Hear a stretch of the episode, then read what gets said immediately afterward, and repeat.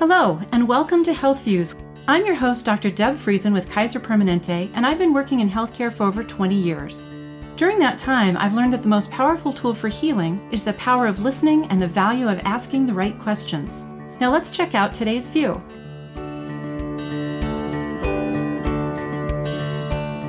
Well, first of all, thank you for joining me today. And second of all, congratulations on your amazing cookbook, Spicebox Kitchen. If we may, I would like to actually first start with you, and then we'll kind of get into the cookbook itself and cooking a little bit. But I think that your own story is actually pretty interesting. You know, I knew from a very young age that I wanted to be a doctor. Fortunately, that happened. I love the fact that we're doctors and internists talking together. But you must have had a different journey or a little bit different because you are now both a doctor and a chef. So tell me about this desire and when it started for you. Yeah, it's really interesting. I mean, because in my memory, I always wanted to be a doctor. I remember that when I was five, I got this Fisher Price toy doctor bag kit with plastic stethoscope and blood pressure cuff and all of that. And it was really exciting. And so that's my memory of things. But I also always really loved playing around the kitchen and even more so than that, eating. So I think anyone who ends up being a cook in any professional capacity has to love food first. And so I know that that was probably my first hobby is eating. And it doesn't mean that I wasn't picky at points in my life and that I loved everything, but I really have always enjoyed flavors and tasting and, and making food. And so it, that was really one of my earliest hobbies. And my first cooking class was actually as part of a summer program on French language and culture that I took when I was seven. And so we made quiche and French grated carrot salad in that class. I still remember that. Wow. And you know, that was really fun. And I, as I look back, I never really planned that I would do anything with food in any formal way. But I, whenever I had the chance to do something elective that, you know, I had creative control over and could do anything that I wanted to, it often involved food. For example, I remember still with French. I really loved studying French from when I was seven. When I was in high school, in AP French, we had to do an oral presentation and it was to teach something. So an instructional presentation. And I remember that my friend in the class with me and I did a presentation on how to make savory French crepes. And so that was already cooking. And I think we also made the same ones for some sort of fundraiser. I can't remember those details, but I think whenever the chance came up to do whatever you want, do something creative to fulfill X objective, it would always be food for me. I love that. And I love that you said you have to start with food. One of my favorite things to say when I've got a buffet in front of me is, I love food. So you love cooking. I love food. This is good. I also can identify with your cooking. In uh, I think it was fifth grade, we had to invent something. So I invented a recipe, and it was a no bake cookie. And so, yes, everything surrounds us with food. So you go to med school, you choose internal medicine, and you're still cooking, you're traveling, you're, I'm sure, accumulating recipes, you're doing all of these things. How did it come about that you are a doctor chef? Tell me a little bit about that journey. Yeah, I, I really think it was serendipity. So I was about 10 years into my practice as a primary care doctor. And, you know, quite honestly, around that time, something kind of burnt out and, but not really sure what my next move would be. And, you know, years later, I actually found a a paper file of things like of clippings actually from newspapers, journals, whatever that I just put different things in. But the label I put on the folder was non-clinical medical jobs or something like that. Mm. And so I was clearly seeking something, but I didn't know what that was. And none of those things that I had put in that folder actually called to me. Like I thought, no, that would be worse. Whatever it was. no, I, I don't like that. And it, it wasn't that I didn't love being a doctor. It was the actual way that my practice was running with, you know, various constraints and just the way that I was able to practice medicine was very different from the ideas that I had going into it. So, you know, I had some great mentors in primary care and medical school, and they were really kind of more old fashioned kinds of doctors. Mm-hmm.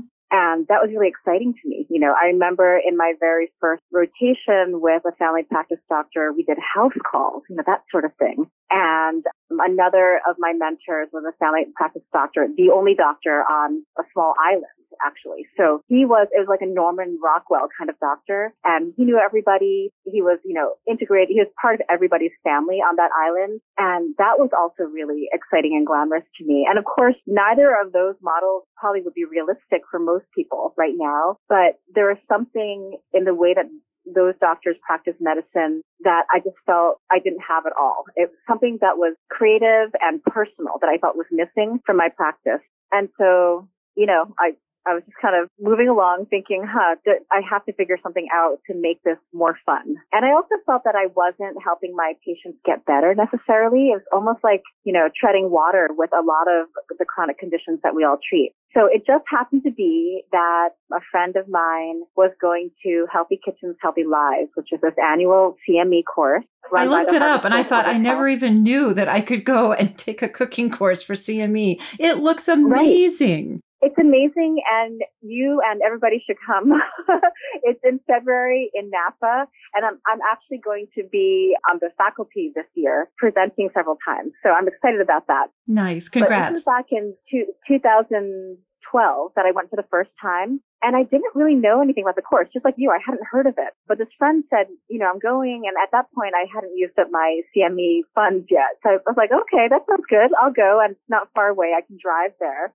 And I went and it was literally that light bulb moment that we all dream about that I really didn't believe actually could happen. But what it was and what the course is great at is it combines all the evidence in nutrition, research and practical applications. So it's both like, you know, the usual CME review, but then very practical things like workshops. How do you actually communicate this in layman's terms to your patient in ways that will inspire them, right? So motivational interviewing type stuff. But the other half is the food. And so this is the part that actually is, makes it the most unique conference. At most medical conferences, as we all know, the food is terrible, right? The food that they feed you. Right, right. and terrible, terrible for you, yes.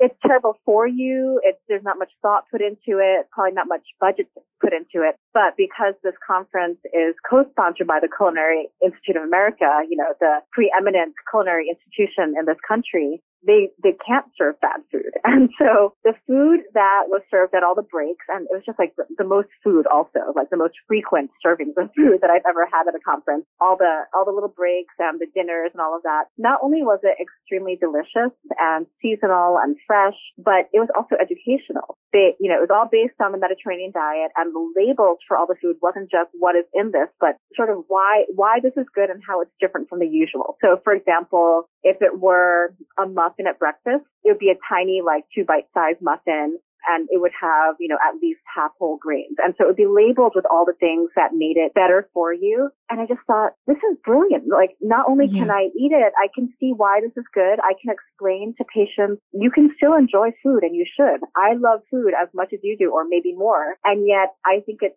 such an important thing to talk about with your health that we are not talking about. And that was it. Literally five days after that conference, I taught my first cooking class to patients. That is so awesome. So, you, this is something that you've incorporated into your practice of medicine, but you also do more. You do classes. So, it's not just your patients that are benefiting. I know that you've also had customers come in for classes.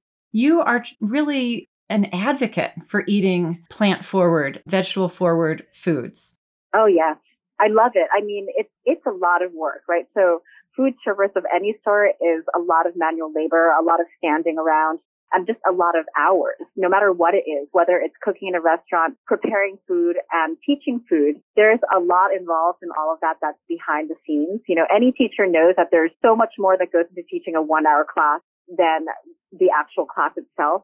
But with teaching cooking, there's actually, it's like a combination of being any sort of teacher plus as if you had your own restaurant. So there's all the procuring of ingredients, designing the recipes, preparing them, and then figuring out the lesson plan, all of those things. And so those days that I teach the classes are my longest days of work. You know, we all work very long hours as doctors in the clinic, but nothing compares to the time and the energy that I put into my cooking classes. But it's one of those things when you love something, it also energizes you. So you it's, it's really my passion. Has it made you a different doctor? Oh, definitely. Definitely. So Actually, I don't know if it's okay for me to read an excerpt from a really nice email that was sent to me today by actually not my patient, but someone who, a stranger actually, who bought my cookbook and who has had great health benefits from it. Please can, do. Can I read that? Absolutely. That? Because I think it, I think it really sums up, and hopefully I can get to it. I bet you can. Go ahead and try. Oh yeah, here we go. Okay it really sums up why I wrote the book and the the benefit I think of my practice of culinary medicine has for people in a way that is beyond what I thought I could do. Okay. So I'll just I'll just read you this because the reason why this is the second or third time this reader has written to me was because she had gotten good feedback from her doctor after using my book therapeutically for nice. the last month or two. So first she tells me very nice words, of course. Your book is truly my guiding light these days and our meals are delightful. I have given the book to our daughter who at age 58 has had three strokes since May and had Crohn's. And I recently had a cyst removed from my back and told the doctor about the book. She said that she was glad I told her as her own diet. So another doctor's diet was terrible and she wants to make changes, but didn't know how. And so they, that doctor and this patient's primary care doctor told them they did not learn nutrition in medical school. That's actually the other big part of this, right? All of us have right. this experience that we didn't learn practical nutrition. We might have learned about you know, tube feeding formulas and all of that and how, what to ask when you get an RD consult in the hospital, but that's about it. Really. And it was an elective for me. It was, it wasn't even something that was part of the curriculum. It was an elective. Right. Yeah. Exactly. So then in this note, she continues to tell me about all the recipes that she made that she loves. And she says, each and every recipe is delicious and your way of spices and herbs is magical. And that's, I'll, I'll get to the most important part. That's medical though. The best part of all of this are the two letters my husband and I have received from our doctor with our wonderful numbers that are so much better than ever before. My husband is now off diabetes medication. I mean, this is incredible. And then she says, for a long time, I felt very alone in my cooking and eating habits, but now I can see the light ahead and enjoy much better health because of it. So, you know, I read this. I just got this today and I thought, I, this is what I wanted to accomplish yes. with my work, not just my book, but my work overall. And it just means so much to me to hear about this from patients. And I have gotten, you know, these sorts of messages several times since I started doing this 10 years ago. So both in how I counsel patients in the office and through giving my cooking classes where, you know, I think of this, I used to think of food and cooking as only my hobby that I really love and nothing that was, you know, powerful in the way that science is powerful that, which is why we learned all that science in pre-med and medical school, right? We needed to know things that civilians didn't know because we could help them with that. And this is cooking. This is things that, you know, we learn from our mothers and our grandmothers and not something that you have to have really great SAT scores to be able to do. And yet the best feedback I've gotten, very meaningful feedback from patients has all been since I've talked about food. I don't think there's any bigger recommendation than that for everyone to talk about food and cooking with their patients. I, like yep. people say, I've changed their lives. I've reversed their diabetes. They've lost weight. They had given up on ever feeling good and now they do. And it's with this, you know, food. I can see and hear how gratifying that is to you. That this is Incredibly. again, it's different than that one-on-one conversation, right? It's it's reaching the world in such a very different way through food as medicine. So, let's talk about your cookbook. Why a cookbook? There's a lot of cookbooks out there. There's a lot of healthy cookbooks. Why did you have a cookbook in you that needed to be born? I think you've kind of honed in on the, with that last thing that you said, it, it needed to be born. I think, you know, there's so much work that goes into a cookbook. And I think any author, whether it's of, you know, fiction, nonfiction, or cookbook, when they put all that effort into making a book, it's because it, it has to come out. Like it's there. There, you actually can't stop it. And, you know, we're lucky if we can convince a publisher that it has to be out in the world. And so I think you know, I've had my blog, Spicebox Travels, which is about food and travel from around the same time that I went to that culinary conference, a few years before actually. So that blog in its early days actually wasn't all about healthy cooking because I wasn't all about healthy cooking then. and then it, it, transformed. And over the years, it has transformed after I went to that conference and have done this work. And so my initial thought was after having this blog for 10 plus years, I'm like, oh, I have so many recipes here. I should just put it all together in a cookbook. And then when I finally did sell my cookbook, my editor said, no, they have to be new recipes. And I thought, oh, wait a minute. Oh, no. this is going to be a lot of work, right? So my initial thought was just a place to collate all these recipes I put together over the years. Sure. And have it in a more permanent and beautiful form that people could have, that my kids could have, you know, just for posterity and get my words out there. So that was my initial idea. And then I also thought, well, okay, if I have to make this something new, I, I have to make it as useful as possible for people. And so, you know, since my classes are in person, they're limited to people geographically, although now we've just recently started doing them virtually. So nice. that's opened up a little bit more to people. I thought maybe I can share some of what I teach people in the book. You know, it's, it's not, it's actually very different from the classes but the same themes. And so I have a whole section in it. The first section is on Healthy Cooking 101, where I share a lot of the same information I share with patients in my classes. So, you know, what is healthy eating? It's a very general, user-friendly approach that's kind of one size fits all for everybody. How to get started. You know, a lot of people are ashamed or embarrassed that they don't know how to cook as adults. And that's actually my favorite student. I love teaching someone who's new. And so, but I, I like to acknowledge that a lot of people maybe don't know what you need. So I talk about pantry stocking and the basic equipment that you need to be able to cook healthy food. And it's not and complicated, I, is what I loved about it, Linda. It is. Thank you. It is very basic, and it's it's like at the minimum you need these things, and then you can grade up if you want these. But you do such a nice job of just really making it approachable for the average reader. And I'm sure that's what your patient also experienced, where this isn't overwhelming me. This is something I can see myself making as I start looking through the book. So I, I love that you incorporated not just recipes and how to's, but the why and why this is good for you. You also have like little icons of your spices and veggies. And what those bring to the recipes. And I thought that that was actually so clever and also educational and helpful at the same time. Oh, thank you. Yeah, as you can imagine, a lot of thought went into all of those elements. And, you know, I have to thank my excellent editor for sometimes forcing me to do something that I felt like, oh, that's not that important. I don't really want to spend the time on that. I think she really knew. She's an experienced editor. And just like, you know, we get clinical experience, she had a lot of editorial experience. And what she was really looking for, because she, she really believed in this book, she said, this book needs to exist because there isn't one like this. And so you had asked me what is different about it. And there are a lot of healthy cookbooks out there. I'd like to start by saying it's not a diet book, right? This is about healthy eating of food that you will enjoy. So I think that a lot of cookbooks fall into those two camps. One of being some, you know, prescription fast type of diet. Yeah. And something that's very restrictive and not sustainable and not balanced. And those tend to not focus on flavor. And then there are most cookbooks which focus only on flavor without thinking about health. And I knew that there had to be a different way to do this. And that, that I knew that over all these years of teaching patients that I knew how to do that. I really, you know, when I, I taught that first class, I didn't know how to teach people how to cook. I'd never done it before, but it actually was pretty natural for me.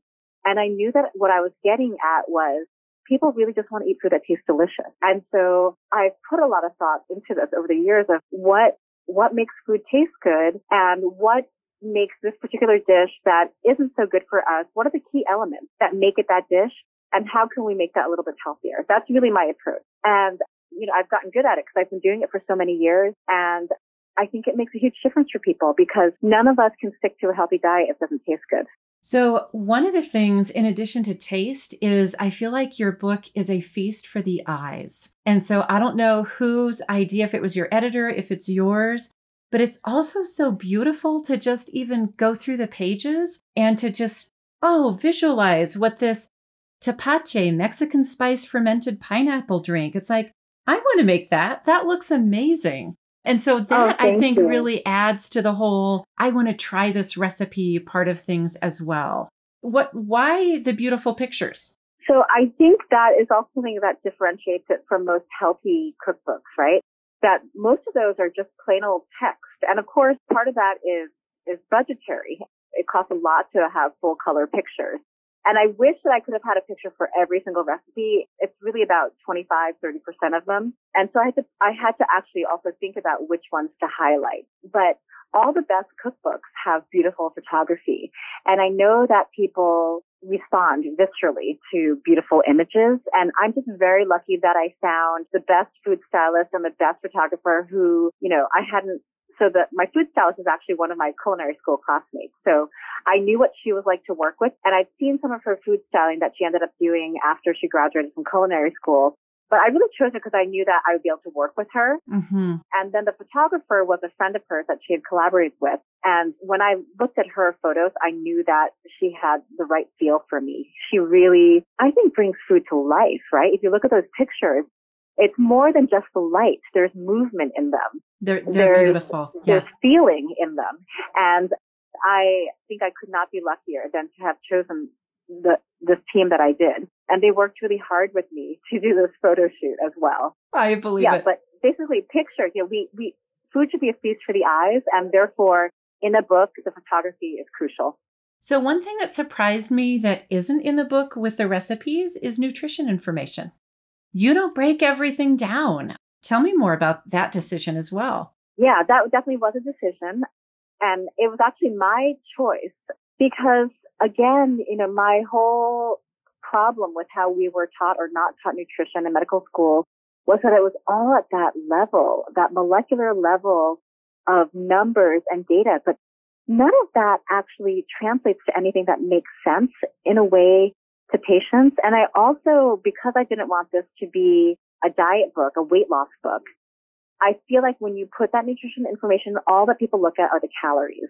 They may look at fat and sugar, but that's not holistic. So I guess that's really what I'm saying is that my approach to this is to make it very user friendly and holistic. And because I knew myself when I was writing the recipes that they were designed to, to be healthy, I didn't think that it needed to be there. I actually thought it would be a distraction and not accomplish my goals of making this, you know, kind of just telling people like, you can trust me. I'm a doctor. and, and I went to culinary school that these are delicious and I promise you that they'll be good for your health.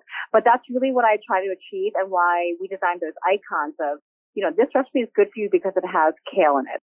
Or this recipe is good for you because it has, you know, cinnamon and that can help lower your blood sugar and your blood pressure. Those sorts of things, that's what people really want to know. That's what they need. They don't need to know, I mean, they need to know to some degree, it, yes, if something has a, a gram of sodium in it per serving. Sure. Versus 100 milligrams. But those are the kind of guidelines I, I always stick to in my recipes anyway. And I think it doesn't really have much meaning for people otherwise. Yeah, I believe you. So, one of the things I thought it would be fun to do is to cook one of your recipes and try it and eat it with you. And so, what I decided, and I just found out as I was kind of reviewing and serendipitously, that what I chose was the potatoes. They're called Canary Island wrinkled potatoes, or papas arrugadas, with romesco, um, so a romesco sauce. So I have it here in front of me. I boiled up the potatoes earlier, left them at room temperature, and made my romesco sauce. So I'm going to I'm going to eat while we talk a little bit. So speaking of sodium content, oh look at this. Mm-hmm. Like they're just a little bit crispy with a little bit of salt on the outside that you can see. I use some fingerling potatoes, they're golds, and I'm going to dip. So this recipe wants you to put the potatoes into three quarters cup of kosher salt. And so as an internist like you, when I see that, I was like, oh my gosh, that seems like so much salt. But before we start talking, I just want to eat in case there's a reaction that I need to give. Oh my gosh. All right. I'm in love. This is so amazing. The skin is a little crispy and the inside is almost creamy. I have to confess, I didn't make the romesco just like you said because I didn't have everything. I used chipotle peppers instead of anchos. I used canned bell pepper. I didn't have blanched almonds, so I just used almonds. And mm-hmm. I think that was the only thing. But this is this is outstanding. I would feed it to my family. Well, I'm going to feed it to my family tonight. but I'm already marking this recipe. And I love that it turns out this was one of your very first recipes that you actually served after you went to school. Did I get that story right? So it, the recipe actually is adapted from a recipe at Healthy Kitchens, Healthy Lives. Okay. So way before. So even more kind of, I guess, elemental in my, my origin story. That it came from that conference. And I think that to this kind of moment that you're having of discovering this flavor mm-hmm. and knowing that it's a healthy part of the Mediterranean diet is exactly how I felt when I went to that conference and ate that food. Like, I can't believe this is healthy. I can't believe this is good for me. And actually at the conference, they actually do give you the nutrition breakdown. That's part of the educational process there for each recipe. So, but I want to ask you about the potato. Does it taste like it has all that salt in it to you? No, not at all. Mm-mm. It's not like right. So this is. I don't want to add salt, right. but it doesn't feel right. like it needs salt either. Right. Yeah. So it, most of that salt doesn't get absorbed at all. Actually, it's part of what gives the texture to it, including the creaminess inside. It kind of just seals it. And this this recipe is based upon the traditional Canary Island technique of cooking potatoes in seawater. So that ratio of water and salt replicates the salinity of seawater. And, you know, that image was just so beautiful to me that you oh, would yes. basically just get a bucket of seawater and maybe start a bonfire on the beach, boil it and put your potatoes in there. And so I, I love that idea, which is why I tried that recipe the first time. And then yes, people always ask about the salt, rightfully so, but it doesn't get absorbed because the the skin is intact, and so it can't be. The the skin is actually the barrier, and I don't actually know why it doesn't actually retain that much of the salt either, but it doesn't, you know. And so I feel like they taste just right in terms. Oh, they the do. Yeah, they really do. When I poured off the water, and then and then you keep kind of cooking over that low heat to wrinkle the potatoes. It seemed like a little salt formed formed at the bottom and I just kind of even love that whole imagery of the sea being part of what's left behind and the minerals that would be in that seawater. I didn't have that, of course, because I just use the salt, but it's it's just even lovely the way you connect the recipes to stories and and that visualization that I was able to have. And I think that you also commented even from your own experience earlier, which is the delight of making something wonderful. It feeds our soul as well as our bodies. Yes, right. And, and that is actually one of the things I like to say in my classes in terms of the importance of plating something nicely that, you know, first, first of all, we eat with our eyes first. But I also say to people, even if you're just cooking for yourself or especially if you're just cooking for yourself, you should make it as beautiful as it can be because that is part of the eating experience. It isn't just, you know, it isn't just nutrition. And it isn't just shoveling some food down so you're not hungry. It, it should be a part of your day that is for you and feeds your soul and makes you happy because it, it has that potential every single time. Yeah, it really does. Another place that I just I have to share as I was reading through your cookbook, and I believe it was the uh, chilaquiles verdes. I don't know if I'm saying that right with baked tortilla chips. I actually got weepy reading the story about you and your neighbor. Would you mind telling that? Actually, so it's my na- my neighbors, Rick and Teresa, who I had lived next to for the 20, coming on 24 years. I've lived in San Francisco. They're literally kind of right around the corner from us. So basically their kitchen looks into my kitchen. And I'm talking about them in the past tense because Teresa died a few years ago and her husband, Rick, just moved away to a senior Aww. living facility a couple of weeks ago. And it really, it was very sad for me actually, because, you know, it's not often that people, especially in modern society, know their neighbors that well, but they were truly family for us, you know, so they're Mexican American. So they were my kids' abuela and abuelo and they took care of them when I was just starting my practice and they were babies until I could get them into preschool until they were old enough. You know, I, I really relied upon them like that. And, you know, we would cook for each other and it would always be, it was just such a nice thing, which I, I really don't have with anybody else at this point. It was, you know, part of it was proximity. Sure. Part of it was that they were from an older generation where it was very normal for them to be like, hey, do you have an, you know, can I borrow a cup of sugar kind of thing? Yes. No one really does that anymore, but we would do that all the time. And, you know, after Teresa died, Rick was on his own in his, you know, late 80s, early 90s for the first time and cooking for himself. So I would actually start to also give him food, but he, he never really wanted to be sort of taken care of. So he would return the favor by, you know, when he got extra food, he would give me some too. And so we actually always, you know, food was our, our language of love for each other. And yeah, it was just very special. So chilaquiles are one of the recipes that Teresa would make quite often and surprise us with. You know, there was that, and she also had a really delicious rice pudding recipe, which Rick, so, you know, Rick is mentioned in this book, and, you know, I gave him a copy, and he, he reads, he's, he's kind of funny actually. He reads everything really carefully, underlines and highlights things. And he was reading this carefully and he's like, Hey, I'm famous. I'm in your book. And so when he realized that, he was so excited. And then he said, did you put her rice pudding recipe in there? I said, oh, oh no, I oh. couldn't because it, it had too much sugar. but it's still delicious and one of his favorites, obviously.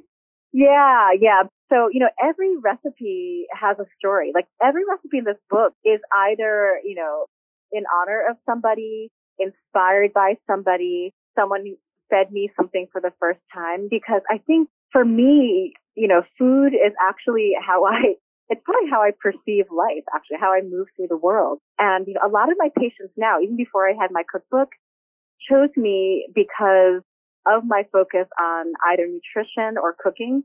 So I have a lot of restaurant chefs as my patients, which I love. Yes. Because then they'll just talk to me about it. They know I understand what their world is. They know that I understand what their struggles are. And they also trust me that I understand that it has to taste good. Whatever I'm going to tell them to improve their health, will also be tasty. And so I think it's just the way that I know how to approach things and people. and let's go back a little bit to your connection to people through the book and your dedication, which was very simple for mama. What's that about? So my it's really interesting. My mother I didn't realize until I had my first child that my mother actually doesn't like cooking and but it was just I thought she did because she cooked every night when I was growing up. So, you know, we always had. That's how you eat, right? if yeah. she didn't cook, I, you didn't have something I, to eat. I, I assumed it meant that she loved it. But then when I had my first baby, I thought that, you know, when new grandmothers came over to help their kids, it was to either change diapers or do all the cooking that I couldn't do at that time. And she didn't. Instead, she um, was like cleaning house and gardening for me. And like my garden had never been so weed free, all this stuff. And but anyway, so that's my, I said, do you not like cooking? It was a new thing for me. She said, she said then, and she has said repeatedly since then, you're such a good cook now. I don't need to anymore. You know, of course, I, I don't see her that often. So I don't get to cook for her that often. But I think especially since she never enjoyed cooking, it meant that much more to me that she did it. Like she always cared about our nutrition. We always ate kind of the same way that I talk about eating here, like 75% vegetables and just a little bit of meat or fish my whole life. And, and she, you know, worked full time, was tired when she came home, but she would, that would be the first thing she would do when she came home. She would start cooking dinner so that we didn't have to wait that long. And so that I would hang out with her in the kitchen. And she definitely, you know, appreciated having me around to hang out with, spend time and quote unquote help. It wasn't really always a help when I was little. And I mm-hmm. remember she would also let me, you know, make dessert all the time because that's what kids like to make is mainly dessert. And so I would make a mess. It would be the sort of thing where it would be like every single dish in the kitchen would be out for one little thing. And I think she would clean up after me. At any rate, I associate, you know, this 1970s kitchen that I grew up with with avocado green appliances. you know, very simple kitchen. I still can picture being in that corner next to the stove with my mom. And so it was our special time to bond.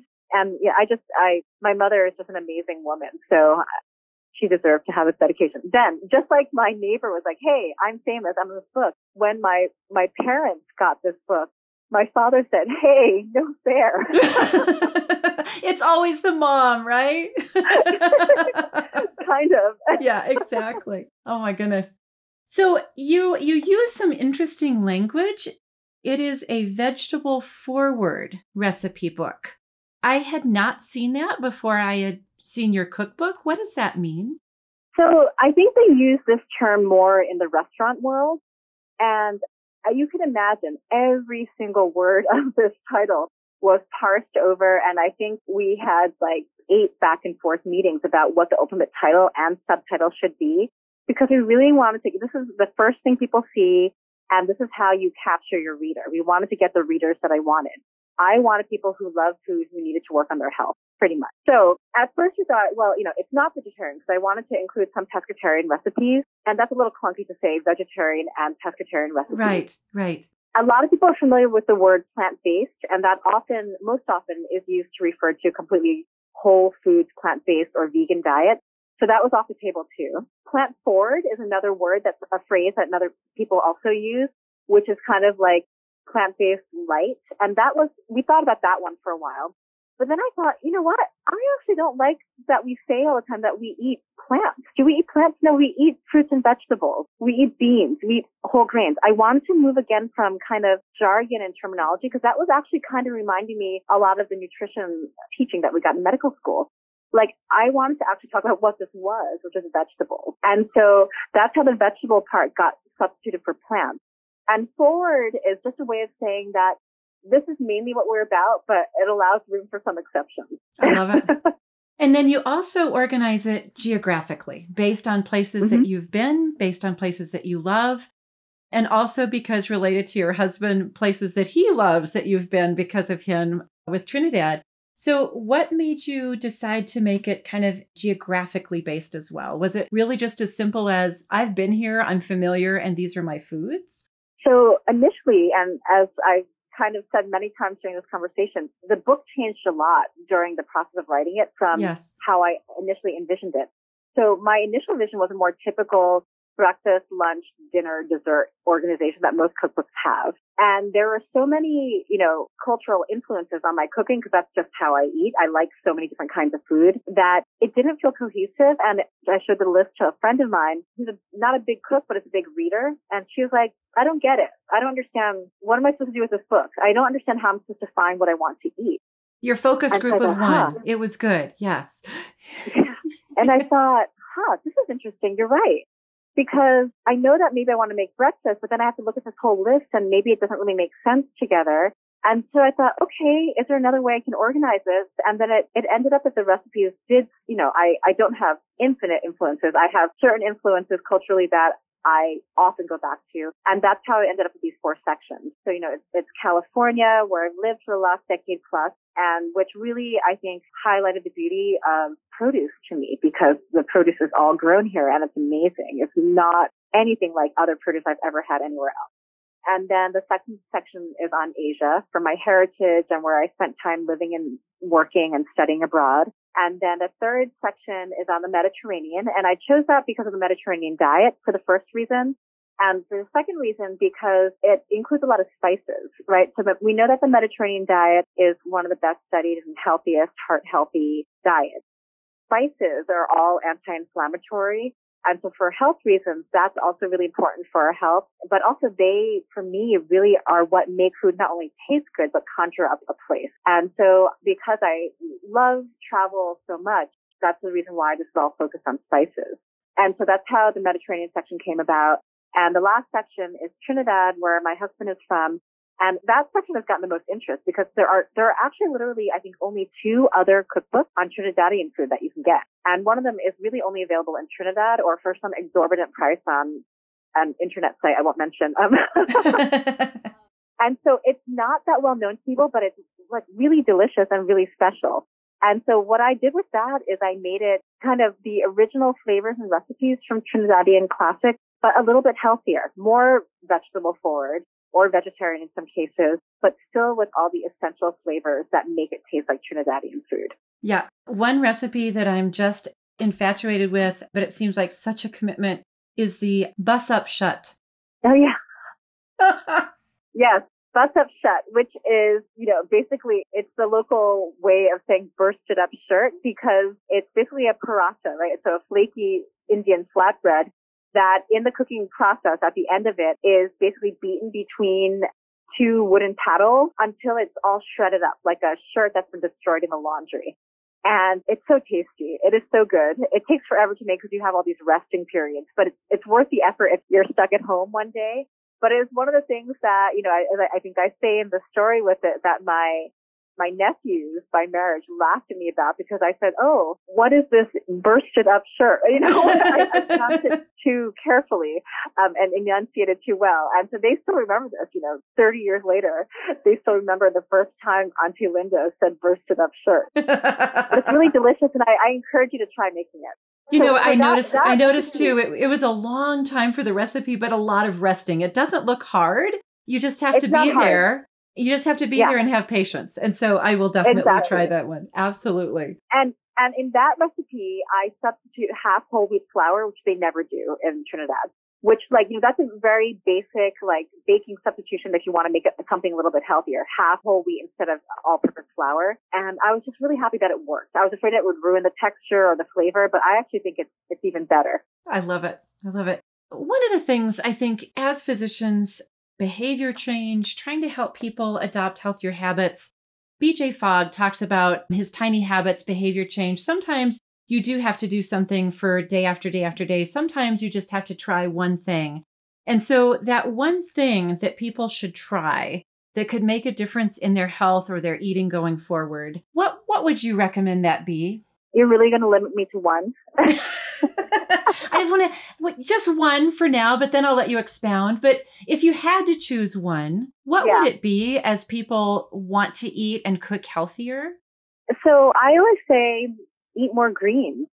I actually think that old fashioned statement applies to most people. Most people don't eat enough greens and there are so many benefits for us, uh, both nutritionally and health wise to eating greens for, you know, all the potassium, all the fiber and all the other nutrients that we get from them that that actually, that one action alone will improve anyone's diet, even if they're not changing anything else. And if I was going to look into your spice box and say, you know what, there's there's only three that you can keep. I'll give you three on that one. What three Thank would you. they be?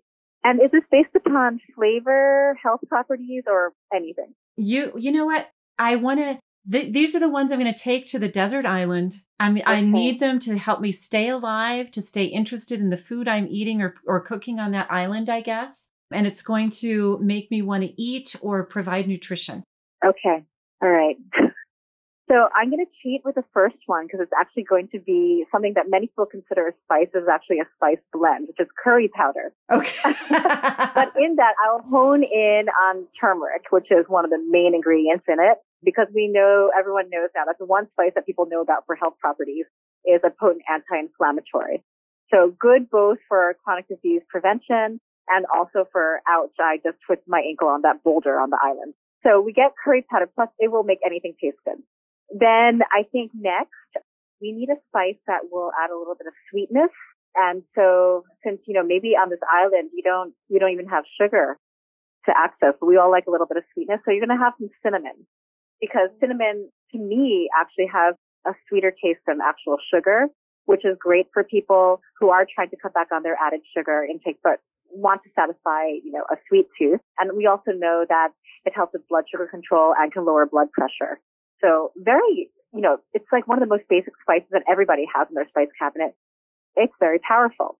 And then for my third spice, hmm, I think I will say I'm, I'm torn between two types of pepper. So either black peppercorn or some kind of chili pepper.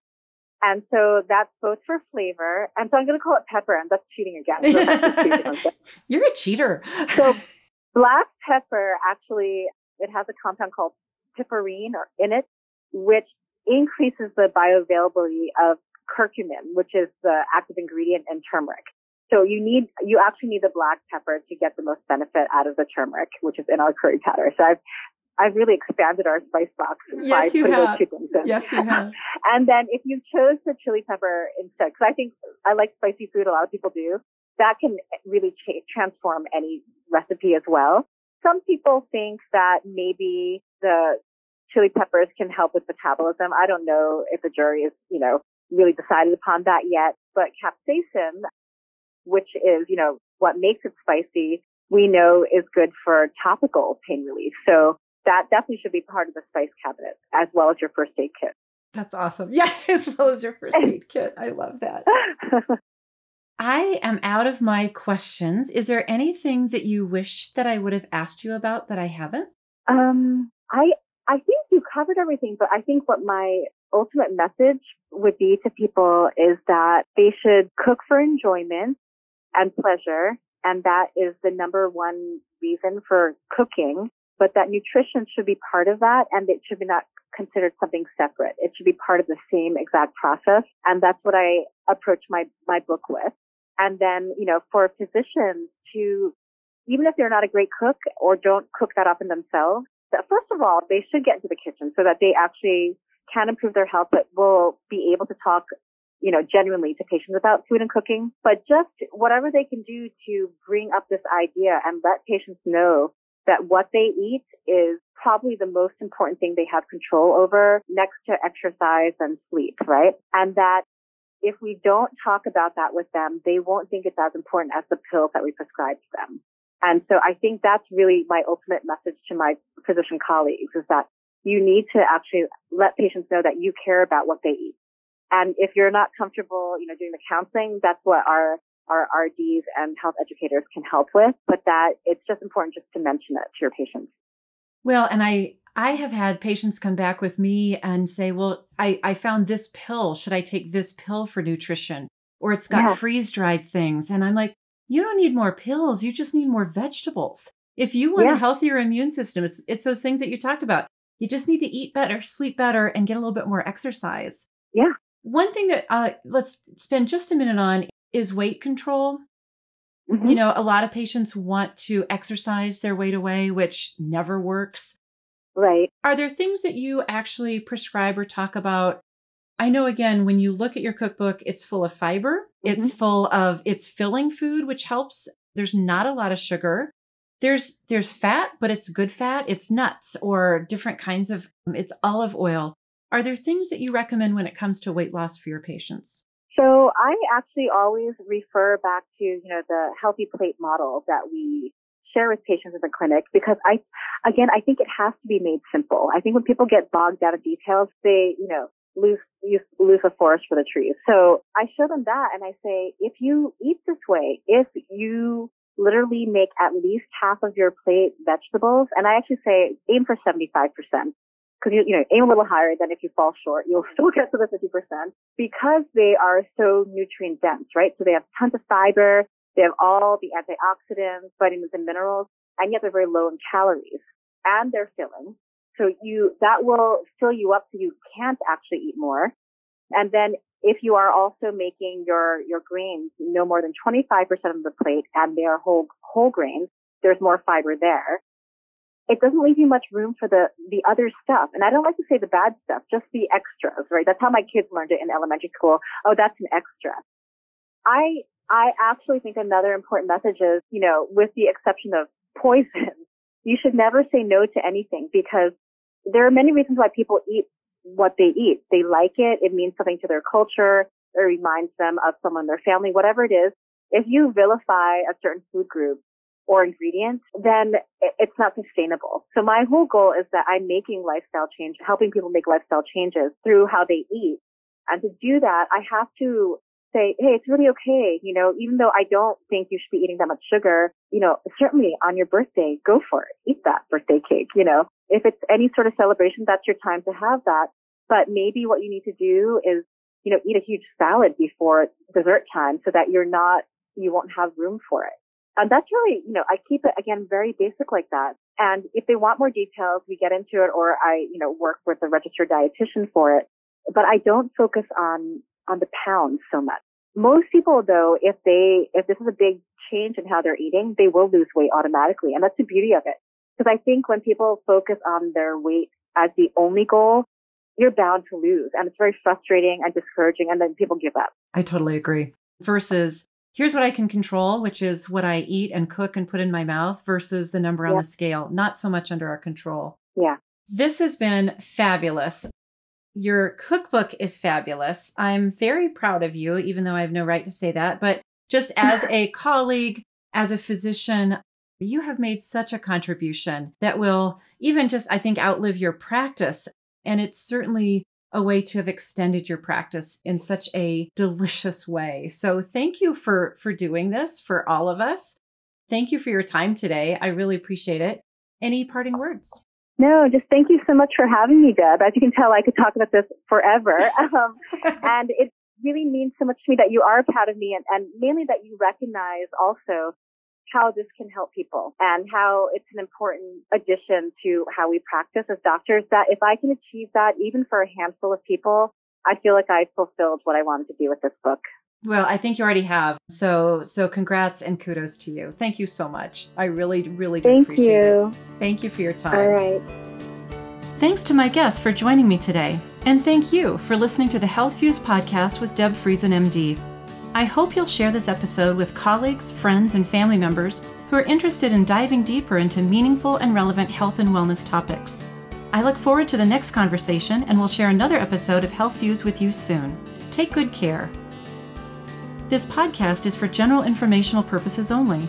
The discussion reflects the opinions of the speakers and is not intended to represent Kaiser Permanente policy. It does not constitute the practice of medicine, nursing, or other professional healthcare services, including the giving of medical advice.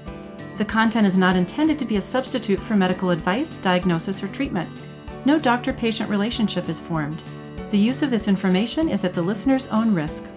Listeners should not disregard or delay obtaining medical advice for any medical condition they may have and should seek the assistance of their medical professionals.